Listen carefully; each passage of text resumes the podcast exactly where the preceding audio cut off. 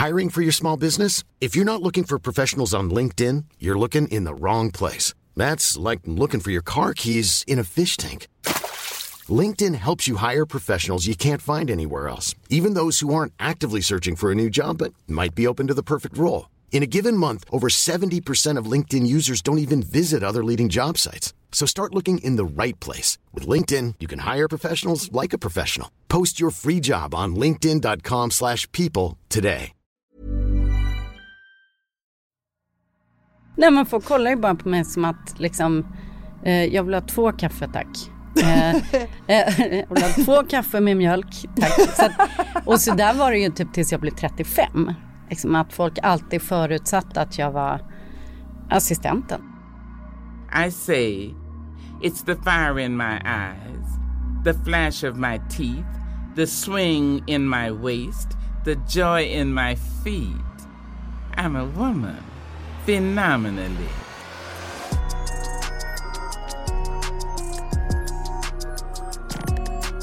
När man befinner sig i kärnan för att lyfta fram de företagsledare som driver Sveriges ledande bolag har man chansen att snabbt förändra utvecklingen av samhället. Men denna chans innebär också en tung last. Mikaela har jobbat som chefsrekryterare i snart två decennier. Axlandet av denna roll har drivit henne till en djup förståelse för hur företagskultur och värderingar grundas i deras ledare. Om ledaren vill ha mångfald, diversifiering och hållbar utveckling så drivs skeppet ditåt. När Michaela började jobba som chefsrekryterare vid 24 års ålder satt 7% av Sveriges kvinnor som koncernledare i Sveriges näringsliv. Denna statistik drev henne att se hur smal mångfaldsrekryteringen är. Hon startade styrelsen Allbright, en fristående styrelse som arbetar för att företag ska rekrytera på meritokratiska grunder och se potentialen i hela befolkningen. Idag är det 24 procent kvinnor i koncernledningarna. En fulländad jämlikhet är inte där ännu. Inte i någon form av mångfald och det finns mycket kvar att göra. Men vi är på god väg, tror Mikaela. Genom hennes karriär och personliga utveckling har hon skaffat sig viktiga insikter om hur man får ledare att vilja rekrytera ett större mångfald och arbeta mer jämlikt. Svaret för henne är att hjälpa ledare att komma i kontakt med en högre självinsikt. Hon är övertygad om att konsekvensen av denna insikt får ledare att ta mer ansvar och anta ett mer empatiskt ledarskap. I takt med denna insikt startade hon projektet Human Core. Ett skräddarsytt program som ger stöd till Sveriges företagsledare. Målet är att förändra rörelsen av det stora maskineriet. Med mer självinsikt kan vi förändra det stora perspektivet. Humant och hållbart för vår värld. Välkommen Mikaela. Tack för att du är här idag. Så kul att vara här. Så roligt. Mikaela kändes lite otrygg för hon är så van att vara boss här. ja men det var lite så här, samtidigt tycker jag det är väldigt skönt. Ja. Där att någon annan bestämmer. Mm. Om man nu kan komma in på det här med kvinnlighet och så. Att Verkligen. vara kvinna och ofta vara den som bestämmer är ju i sig, speciellt om man, som jag var ganska ung när det blev så, så, så är det ju väldigt skönt att låta någon annan bestämma och ställa frågorna och så här. Men det är också en, det är en annan sak som är fråga om så här, att våga delegera. Mm. Eh. Ja, herregud. Ja. Nej, jag, jag är ju typiskt duktig flicka och typiskt dålig på att liksom se till att få hjälp och framförallt tror jag det är där skon klämmer. Att liksom om man nu kan göra mycket, då är det så självklart att man ska göra mycket. Mm. Så liksom ett tag då för tio år sedan när jag hade två små barn och, och skilde mig och blev vd samtidigt och vi startade upp eh, stiftelsen Allbright då och jag satt i några andra styrelser och så här.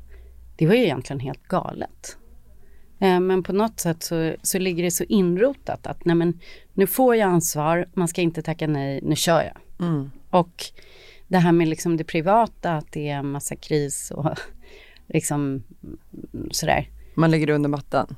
Ah, ah, nej, jag gjorde ju verkligen inte det. Jag gjorde ju tvärtom. Jag slängde mig in i primalkurser och Path of Love och gick i terapi. Och, så att jag körde ju, jag är dålig på att göra saker lite grann. Jag vill ju gärna göra 100 procent. Mm. Och det funkar ju om man har fyra grejer, man gör 100 procent. Men när man har plötsligt har tio så blir det ju... Har du lärt dig att göra lite mindre saker, alltid till 100% men att kunna delegera vissa av de sakerna Ja, du det gör? har jag. Ja, det har jag Ja. absolut. Men du, jag tänker att vi börjar från början så att Mm. folk hänger med i din historia. Mm. Du är idag VD på Mikael Berglunds chefsrekrytering, mm. så du sitter i toppen av svenska näringslivet och jobbar fram cheferna i Sveriges näringsliv. Ja, och sen så jobbar vi väldigt mycket med styrelsefrågor. Vi har styrelseutbildningar, vi har ledarskapsprogram, vi har styrelseutvärdering, management audits och interim. Mm. Hur känns det idag? Du började ju så ung mm. med att sitta och rekrytera liksom, chefer. Mm, jag var helt fel. Alltså, helt fel. Nej men folk kollar ju bara på mig som att liksom, eh, jag vill ha två kaffe tack. Eh, eh, två kaffe med mjölk, tack. Så att, och så där var det ju typ tills jag blev 35. Liksom att folk alltid förutsatte att jag var assistenten. Liksom. Du tar notes, du tar så här. Hur jobbade du med det då? Nej men jag, var, jag tror att jag var mycket kaxigare när jag var yngre. Mm. Jag var bara såhär, nej det tänker jag inte göra. Eller så här, jag gjorde väl ingen grej av det men jag hade ju väldigt, väldigt viktigt för mig att bevisa mig duktig. Mm. Tills jag blev typ 37 och då helt plötsligt så, så skar det sig i mig i ett möte. Ett försäljningsmöte som jag hade. Uh, och jag vill så jäkla gärna ha den där affären och det var liksom uh. Och helt plötsligt så fick jag någon form av blackout. Vad hände då? Nej men jag, jag blev torr i munnen och hade jättesvårt att få fram några ljud eller några smarta frågor eller någonting. Därför att jag var så upptagen med, du vet, få in affären. Det slutade med att jag fick affären mm. och kunden raggade på mig. Men jag insåg att gud, jag är aldrig i nuet. Jag är hela tiden, eller jag var 35 förresten då. Mm. Eh, och, och jag, var, jag var hela tiden tänkte på nästa steg, vad händer sen, vad sa jag igår, vad gjorde jag då, vad gjorde jag det? Så, så jag var väldigt, väldigt dålig på att vara i nuet och då läste jag Eckart Tolle. Eckart Tolle, Eckart Tolle. the power of now. Fast jag hade läst den en gång tidigare men då förstod jag ingenting. Mm. Jag bara läste den men, men då bara gick det så här, okej, okay, jag måste bok. sluta. Mm. Men det skar sig i din, i din personliga väg men även skar det sig som eh, chefspersonlighet. Blev du tuffare där? Då var jag inte riktigt, jo jag var chef men i väldigt få personer men däremot det, mitt jobb då handlade ju väldigt mycket om djupintervjuer, att liksom sitta med människor och om man inte är närvarande när man gör det då, då kan man ju egentligen inte göra ett bra jobb. Mm. Så att jag kommer ihåg att jag mentalt bestämde mig för att jag ska typ klä av mitt ego innan jag går in i rummet. Hur klär man av sitt ego? Nej, men man mentalt bestämmer sig för att nu ska jag vara 100% närvarande med den här människan. Och det är bara den här tiden som räknas. Och det gäller att förstå vem människan är. Mm. Inte vad kunden ska tycka om den här människan. För det är just nu helt oväsentligt. Och det där var en väldigt viktig, liksom det där ändrade någonting i mig. Att liksom börja värdera varje stund som man har med en människa uh, mycket högre än vad ska kunden tänka eller vad, vad ska den här människan tänka om mig? Mm. Eller vet.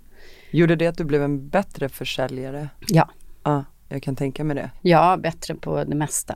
Mm. Därför att det där egot där man så gärna tänker på hur man ska imponera på andra, det är ju inte, det är inte så jättebra. Nej, och det är inte så intressant heller. Nej. Det är inte det som är kommunikation. Nej. Och det var där din personliga väg började att söka djupare i din personliga utveckling? Nej, den började nog när jag skilde mig och då var jag 37 och det här är ju intressant om man nu ska prata kvinnlig utveckling. Mm. Eh, och för mig var det så att jag eh, var gift med en jättebra man men jag kände att det här äktenskapet går inget bra. I min värld så får man skilja sig om mannen liksom är alkoholist eller slår en eller är väldigt otrogen. Men det var inte min man. Det är en jättebra person. Mm. Men jag kände ändå att det här blir inte bra för mig. Och då började min så här, gud får man skilja sig bara för att man inte är lycklig? Liksom? Får mm. man, eh, och, då, och i och med det så började jag gräva ganska mycket i min barndom. Jag har haft jättebra barndom men den är inte idealisk. Det är ingen av oss som har en idealisk barndom. Mm. Liksom. Eh, och jag började förstå vad det, eh, vilka mönster som det har satt i mig. Och i mitt fall handlar det väldigt mycket om att jag måste alltid vara glad och duktig. Mm. Och hålla ihop. Klassiken. Stora syster och, och sådär. Eh, hålla ihop flocken. Mm.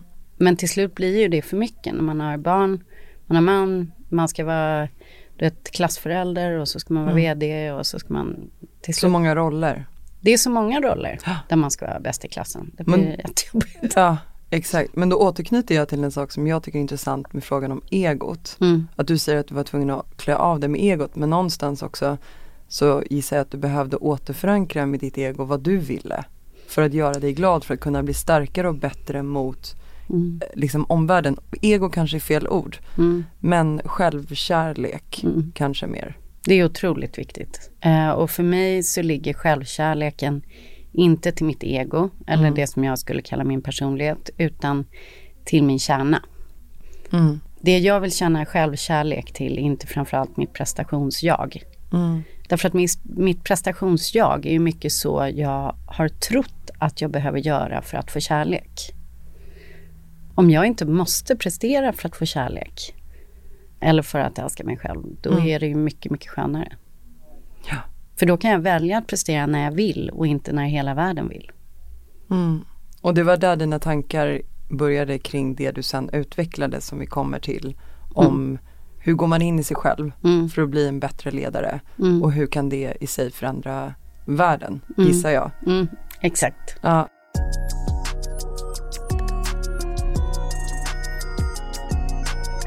Vad var det som hände först? För det är nämligen så att Mikaela har tre hemsidor. Hon är styrelseordförande, grundare och VD. Men eh, som jag har förstått det tidsmässigt Mm. så startade du styrelsen Allbright först. Alltså, eh, det var ungefär samtidigt också. Så, så gjorde jag väldigt mycket styrelserekryteringar. Och alla mina kunder då vill gärna ha kvinnor. Annars kommer man inte till mig, liksom, om man hatar kvinnor. Eh, så, och, men de ville gärna att de här skulle vara koncern, eh, antingen ha varit koncernchefer eller suttit i koncernledningar. Och då fanns det ungefär 7 procent Ja, av är börsens kvinnor. Och det här var Eh, tio år ja. sedan. Nej, det var 12 år sedan. För Ja, det, ja, okej, det tog ett tag Mm. att dra igång. Och då, eh, så att, och allt alla pratade om då var kvotering Mm. till styrelser. Så att då var jag så här, men gud, om vi bara eh, highlightar liksom hur det ser ut i koncernledningarna, då kommer ju folk vilja ändra det och då kommer vi få upp liksom andelen kvinnor som är rekryteringsbara till styrelser, alltså poolen. Så då grundade vi Allbright och det är ju Sven Hagströmer som är grundare som gick in med pengarna. Men vi var ett antal personer som var med från starten. Då var det alltså 7 av kvinnorna som, satt, som satt i i Koncernledningar börsen. koncernledningarna. Exakt. Och sen vad ni försökt, och hur ser det ut idag? Idag är det 24 procent Ja. och det kan man ju tycka är en fan- Och det var, man kan säga att så här, i vår första Allbright-rapporten Mm. så var det redan över 10. Jag tror att det var antingen var det 11 eller 14 procent. Och idag är det 24 procent. Det är ganska, det, det är bra men vi är inte där ännu. Men det är en Nej. bra förändring. Det är en bra förändring och då kan man fråga sig underliggande så är det två saker som har drivit det. Det ena är att man har utökat koncernledningarna lite grann. Mm. Så man har tagit in vissa roller som kanske inte hade självklart plats då. Mm. Eh, Vilka roller då till exempel? HR-chef, Ja. kommunikationschef, eh, ibland eh, chefsjurist, mindre vanligt. Mm. CDO, Chief Digital. De är i snitt större idag. Nu senaste rapporten så rörde det sig inte framåt utan det stod still. Mm. Och då vet inte vi om det beror på corona, eh, att det är en effekt av det. Eller att det är en effekt av att det här kvoteringshotet som fanns från regeringen när vi satte igång. Mm. Det försvann ju helt för några år sedan. Och att det är det eh, bristen på hot som gör att det inte rör sig framåt. Oj, Jag vet inte. jag kommer ihåg den här ehm, politiska debatten så mycket Mm. när den hände 12 år sedan. Det var sån stark grej som hände i Sverige just då. Mm. Kommer du ihåg vad du kände för den just då? Med Men- det här, vadå, kvinnor är ju såklart lika bra, varför måste de pusha sin? Men Mm. det behövdes ju.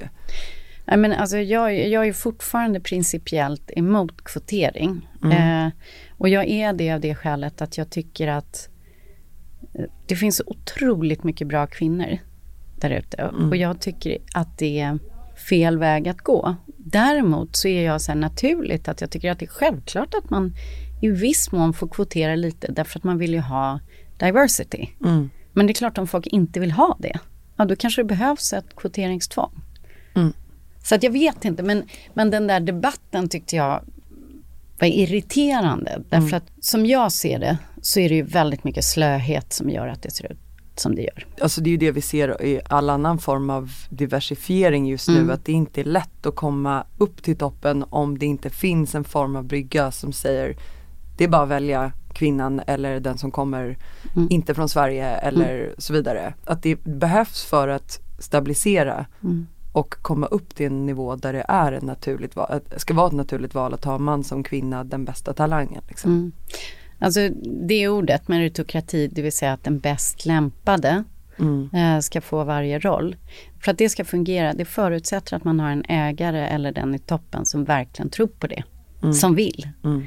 Och jag har inte sett ett enda företag där inte, så fort högsta ledningen eller ägarna har bestämt att nu ska vi ha diversity och mångfald på riktigt. Det blir så direkt. Mm. Sen behöver man mäta, man behöver ta reda på vad problemen är. Och det här gör ju ofta lite ont. Mm. Det är väldigt många bolag som har liksom de här självbilderna att hos oss finns det inga problem med diskriminering, ingenting och så vidare. Mm. Det har ju visat sig att i de bolag som på riktigt har mångfald, då finns det skav.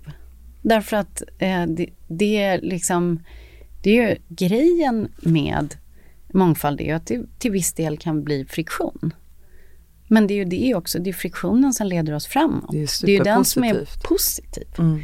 Men det är klart att Sverige generellt, svenskar, är ju kanske lite konflikträdda. Mm.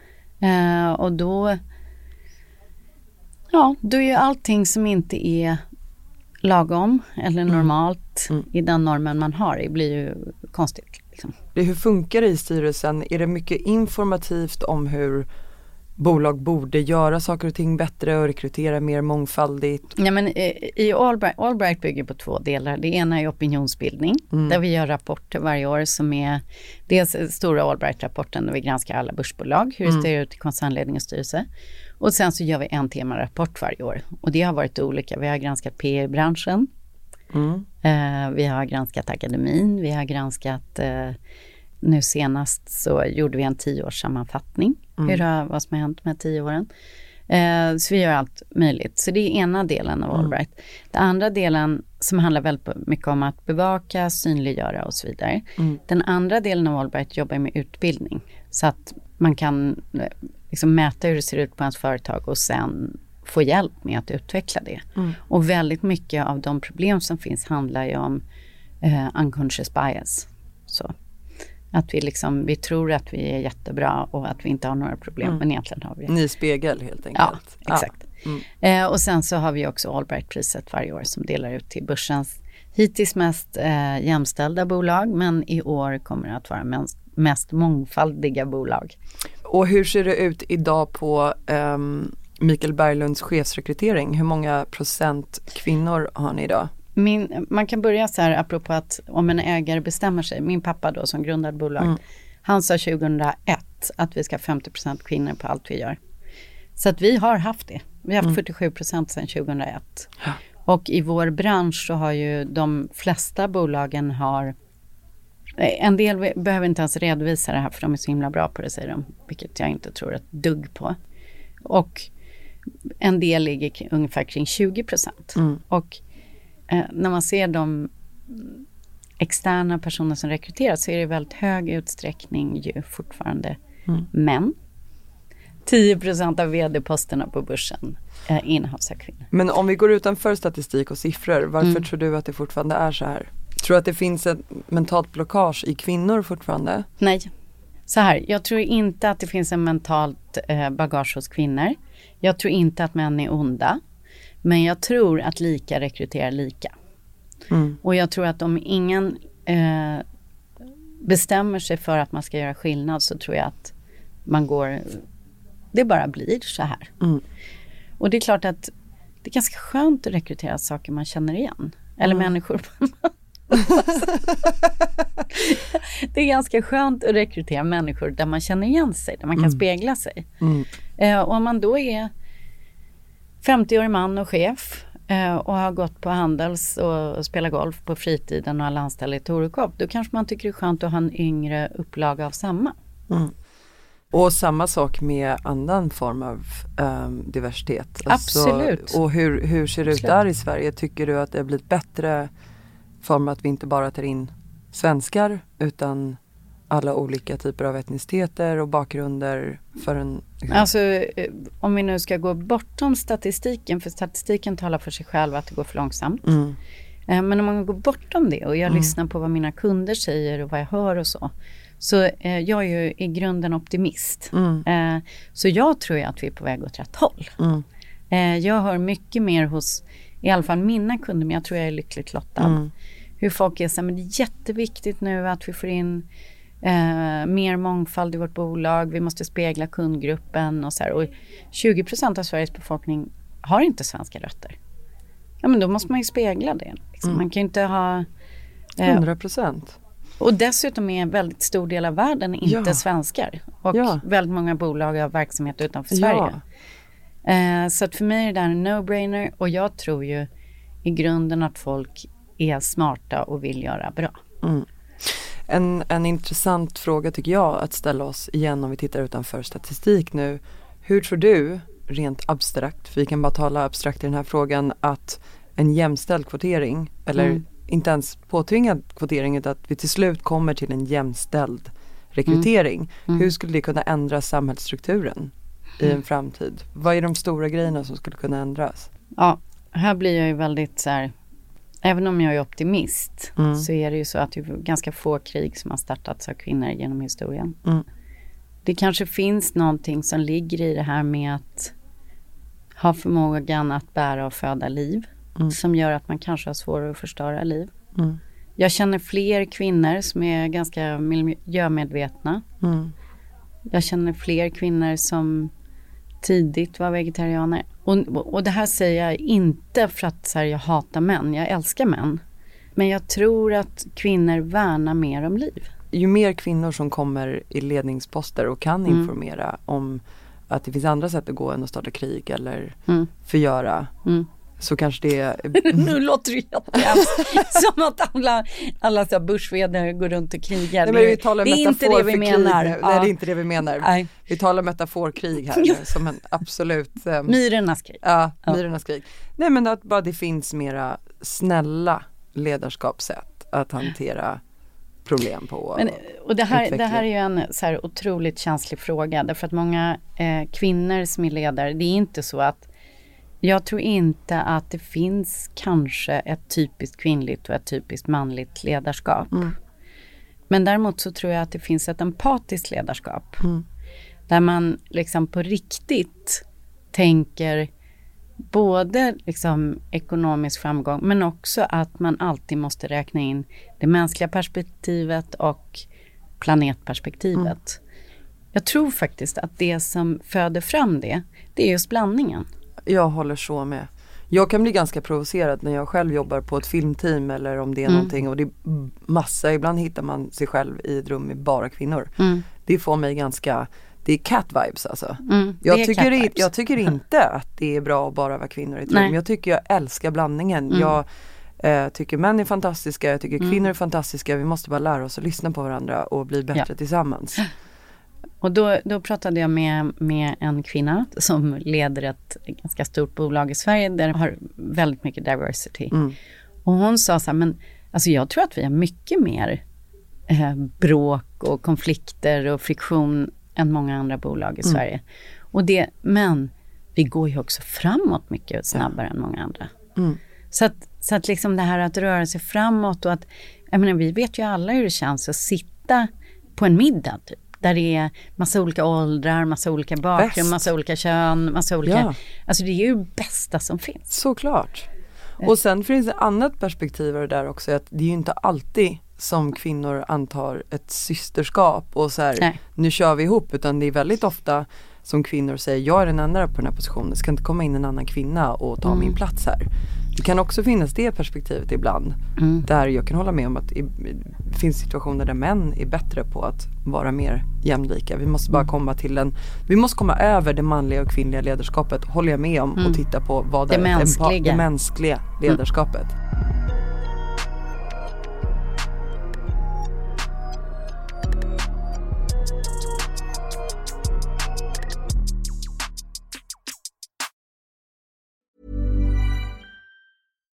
Ready to pop the question? The jewelers at BlueNile.com have got sparkle down to a science with beautiful lab grown diamonds worthy of your most brilliant moments. Their lab grown diamonds are independently graded and guaranteed identical to natural diamonds, and they're ready to ship to your door. Go to BlueNile.com and use promo code LISTEN to get $50 off your purchase of $500 or more. That's code LISTEN at BlueNile.com for $50 off. BlueNile.com code LISTEN. I'm Sandra, and I'm just the professional your small business was looking for. But you didn't hire me because you didn't use LinkedIn jobs. LinkedIn has professionals you can't find anywhere else, including those who aren't actively looking for a new job but might be open to the perfect role, like me.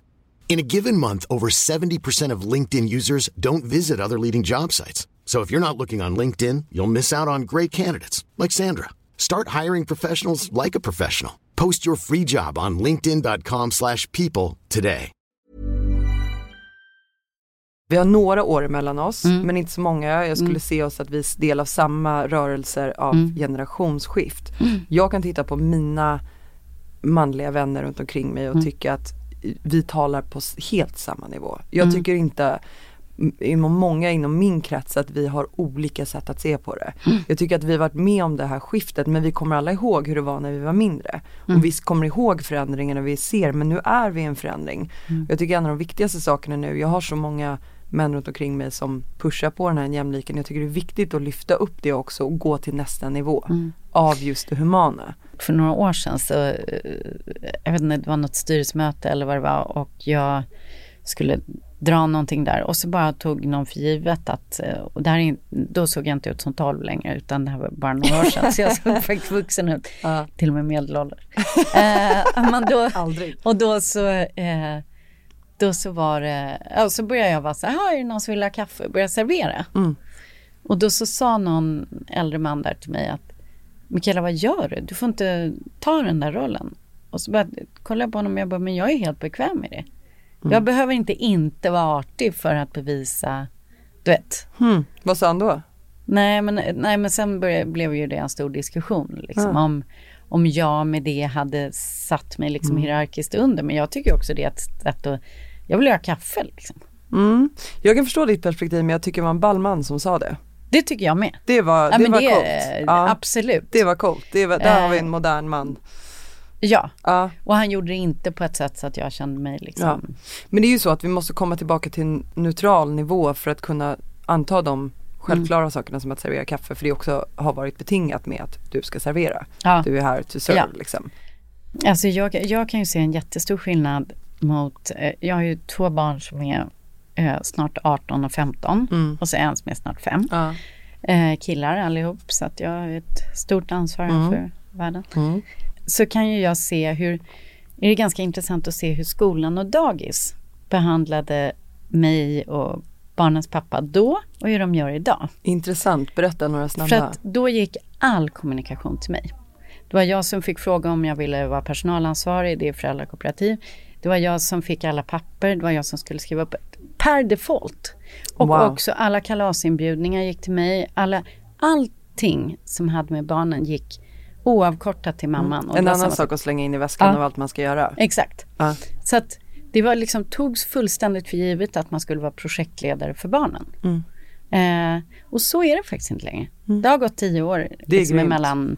Eh, och det där, det där var ju en, liksom just den här stressen vad vi ska göra som kvinnor. Så liksom, jag kan ju förstå om några, en del inte vill vara chefer och inte vill säga ja till saker. Därför att du ska, du ska liksom, du ska vara mamma, du ska vara eh, chef, du ska ha, ha något roligt intresse, du måste träna. Så bjöd jag på en middag för eh, de börs kvinnor som finns. Hur många tror du kände varandra? Det finns 30 Inga. stycken, två. Det är faktiskt intressant. Därför att, därför att man, liksom, man kanske lägger ner det här duktig flicka-grejen. Man, liksom, man ska förbereda styrelsematerial eller man måste hem eller man måste ju vara skolmamma. Eller Du kan inte någonting. nätverka. Nej, jag tror inte man lägger den tiden. Och jag, jag tror inte man vill det heller. När jag ser på män på väldigt tunga befattningar så har de ett naturligt nätverk med andra män på tunga befattningar. Mm. Eh, och det har de fått på golfbanan, eller i tennishallen, eller på något annat sätt. Paddel idag. Ja, paddel. exakt. exakt, det är paddel. Fast nu börjar alla skada sig på paddelbanan ah, okay. så att nu, de är för gamla när de sätter igång. Men eh, alltså, hur, hur många gånger har du hört en chefskvinna säga att hon måste gå ut och spela golf nu? Gör du det? Ja, jag har ju börjat nu då. Har du? Kör inte ja, du, ska vi göra ja, yoga? Ja, nej, nej. Ja, nej, jag har faktiskt dragit igång en golfgrupp nu. 19, 19 kvinnor som vi ska spela golf. Men det har ju regnat hela våren så det har ju gått urdåligt. Men ja, jag har dragit mm. igång det. Du startade då Allbright och sen lite senare i livet, vilket är väldigt nyligen. Typ någon månad sedan. Ja, någon månad ja. sedan. Mm. Redan en mm. full-fledged webbsite.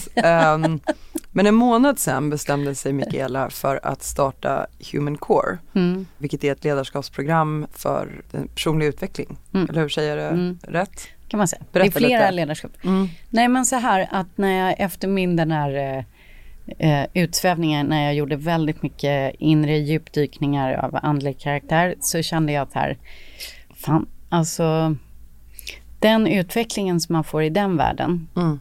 är fantastisk. Men du får det inte med dina peers. Så det är ganska svårt när man kommer tillbaka och så ska man allt vara som vanligt fast mm. man är helt förändrad på insidan. Mm.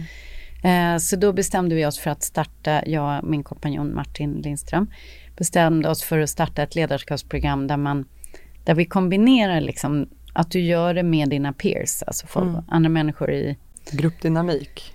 Ja, eh, dels gruppdynamik men också att det är chefer som har liknande problem som du. Mm. Så att det startade vi och vi har kört fyra kullar av det. Och sen bestämde vi att nu ska det här få bli ett eget företag. Eh, mm. Så det är Human Core och det bygger på att vi var så här, ja men med AI och med allting så här, vad är det egentligen som ledare verkligen behöver? Mm. Jo, för att bli en bättre ledare idag, en bättre ledare för planeten och andra människor och så, så behöver vi öka vår självinsikt och liksom på riktigt lära oss känna oss själva på djupet. För genom att lära känna oss själva så känner vi världen och andra människor. Många säger ju när man sätter igång och jobbar med sig själv så är många så här, men gud vad du är ego, vad du är, bara pratar om dig själv. Och så, ja, det kanske man gör ett tag. Men sen ser jag till att mitt inre mår bra. Mm. Då blir jag ju en tillgång för min omvärld.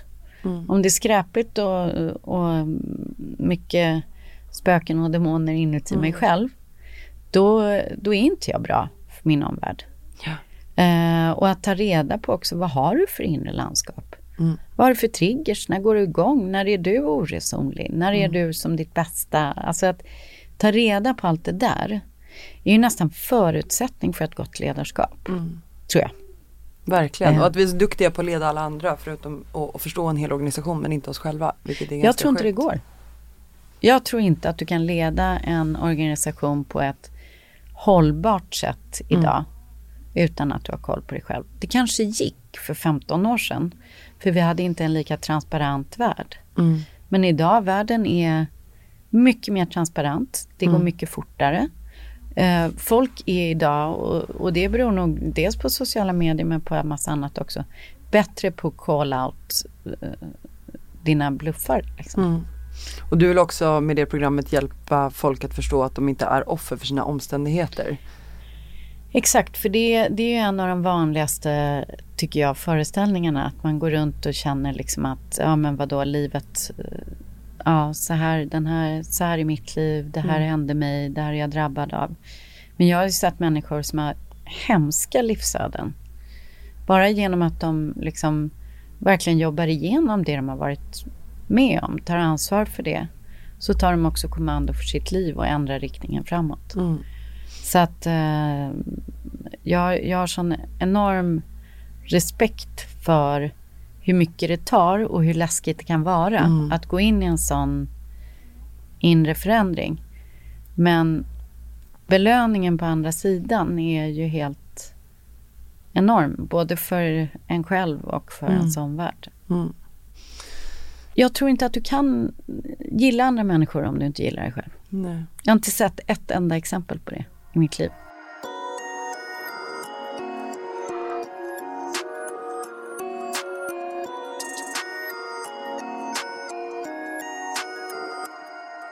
Så den moderna kvinnan. Du visste att jag skulle fråga det? Nej, men Nej. jag känner att jag ska fråga dig. Ja. Ska du fråga mig? Ja. Vad ska du fråga mig?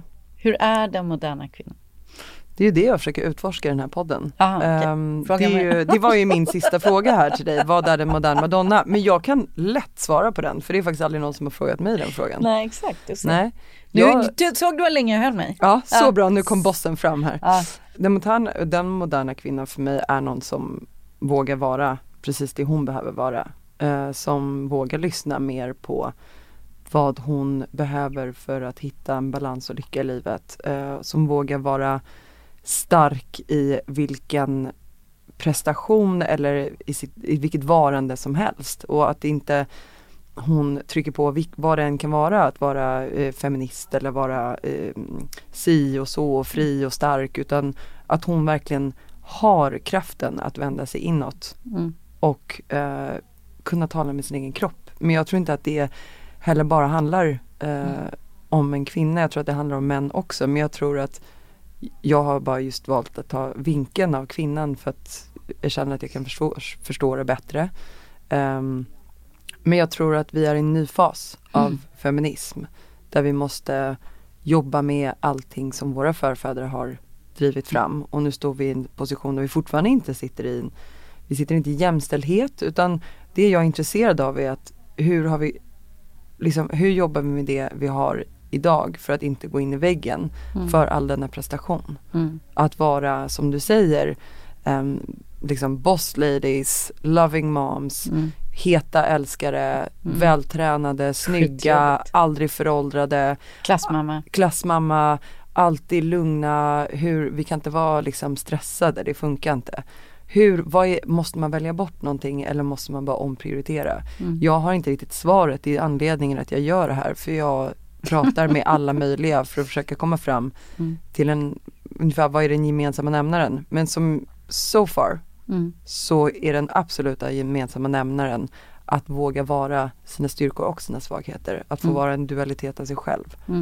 Um, och det håller jag med om. Och jag, jag tror att vi har, vi har en väldigt stor utmaning just nu. Och det är att om våra mammor öppnade liksom dörren till så ledningsrummen, till styrelserummen och så vidare.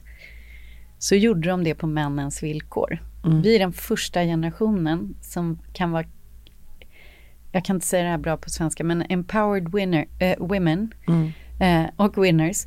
Äh, mm. Men ur ett, på ett kvinnligt sätt. Mm. Och där har vi inte jättemycket förebilder. Nej. Eh, och det här att vara det på ett kvinnligt sätt, när jag säger det, då menar jag just det här som du pratar om, att känna in liksom, men vad är rätt för mig? Mm. Vad är rätt val här? Är det, och det är därför jag brinner så mycket för det här med självinsikt, för att jag tror att om vi inte har koll på oss själva så går inte det att göra. Mm. Och då är det väldigt svårt att försöka liksom vara både ledare och kvinnor. Om vi bara försöker härma hur andra har gjort eftersom mm. de flesta förebilderna är män. Ja. Det där var såhär bara boom mm. jag, jag, ehm, det där tror jag 100% på. Jag mm. känner själv hur jag gått från utvecklingen av att hur jag gör film har jag mm. gjort ur manliga ögon. Mm. Vad som är sexigt. Mm. Hur jag, kanske inte riktigt hur jag leder en grupp människor för jag kan inte vara på det sättet. Jag tycker Nej. inte om det. Jag tycker Nej. inte att folk presterar bra och jag mår inget bra i det. Um, men just det här med synen, att till och med jag ifrågasatt varför visar jag det här? Det här är inte vad jag tycker är fint eller vackert mm. eller djupt eller sexigt utan mm. att jag börjat förstå själv att jag måste titta in mm. igen och mm. förstå vad det är jag ser. Mm. Inte vad alla andra har berättat för mig att se. Mm. Och det är det, jag tror att det är det du ju sa. Vi måste bara få kontakt med oss själva igen. Och om man tittar på liksom den utvecklingen som har varit med vad det innebär för oss människor med det, den tempouppvridningen som faktiskt har medförts av våra smartphones och social media och så vidare. Om man, man tänker på all liksom, dödtid vi hade tidigare mm. per automatik. Mm. Därför att när man satt på bussen så satt man på bussen och mm. när man gick en promenad så gick man en promenad. Mm. Eh, nu, det kräver liksom det är en effort för mig att stänga av min ljudbok eller mina mm. podcast som jag mm. lyssnar på eller vad det nu är. Vi måste ta det ansvaret nu, det är dags. Vi måste återerövra någon slags frid och harmoni. Mm. Varsågod och börja. Nu? Ja. Ska jag vara tyst nu? Meditationsmoment. Mikaela, tack snälla för att du kom in idag. Mm. Mm. Ja, tack snälla. Tack.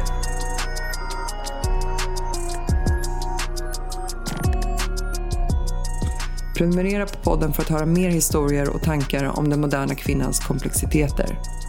Det här var Mode Madonnas. Mitt namn är Theodora Berglund. Tack för att du har lyssnat.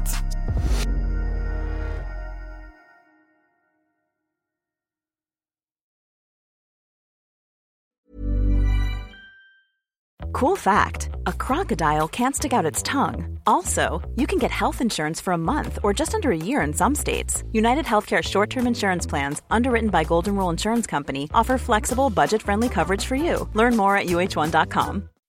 When you make decisions for your company, you look for the no brainers. If you have a lot of mailing to do, stamps.com is the ultimate no brainer. Use the stamps.com mobile app to mail everything you need to keep your business running with up to 89% off USPS and UPS. Make the same no brainer decision as over 1 million other businesses with stamps.com. Use code PROGRAM for a special offer. That's stamps.com code PROGRAM.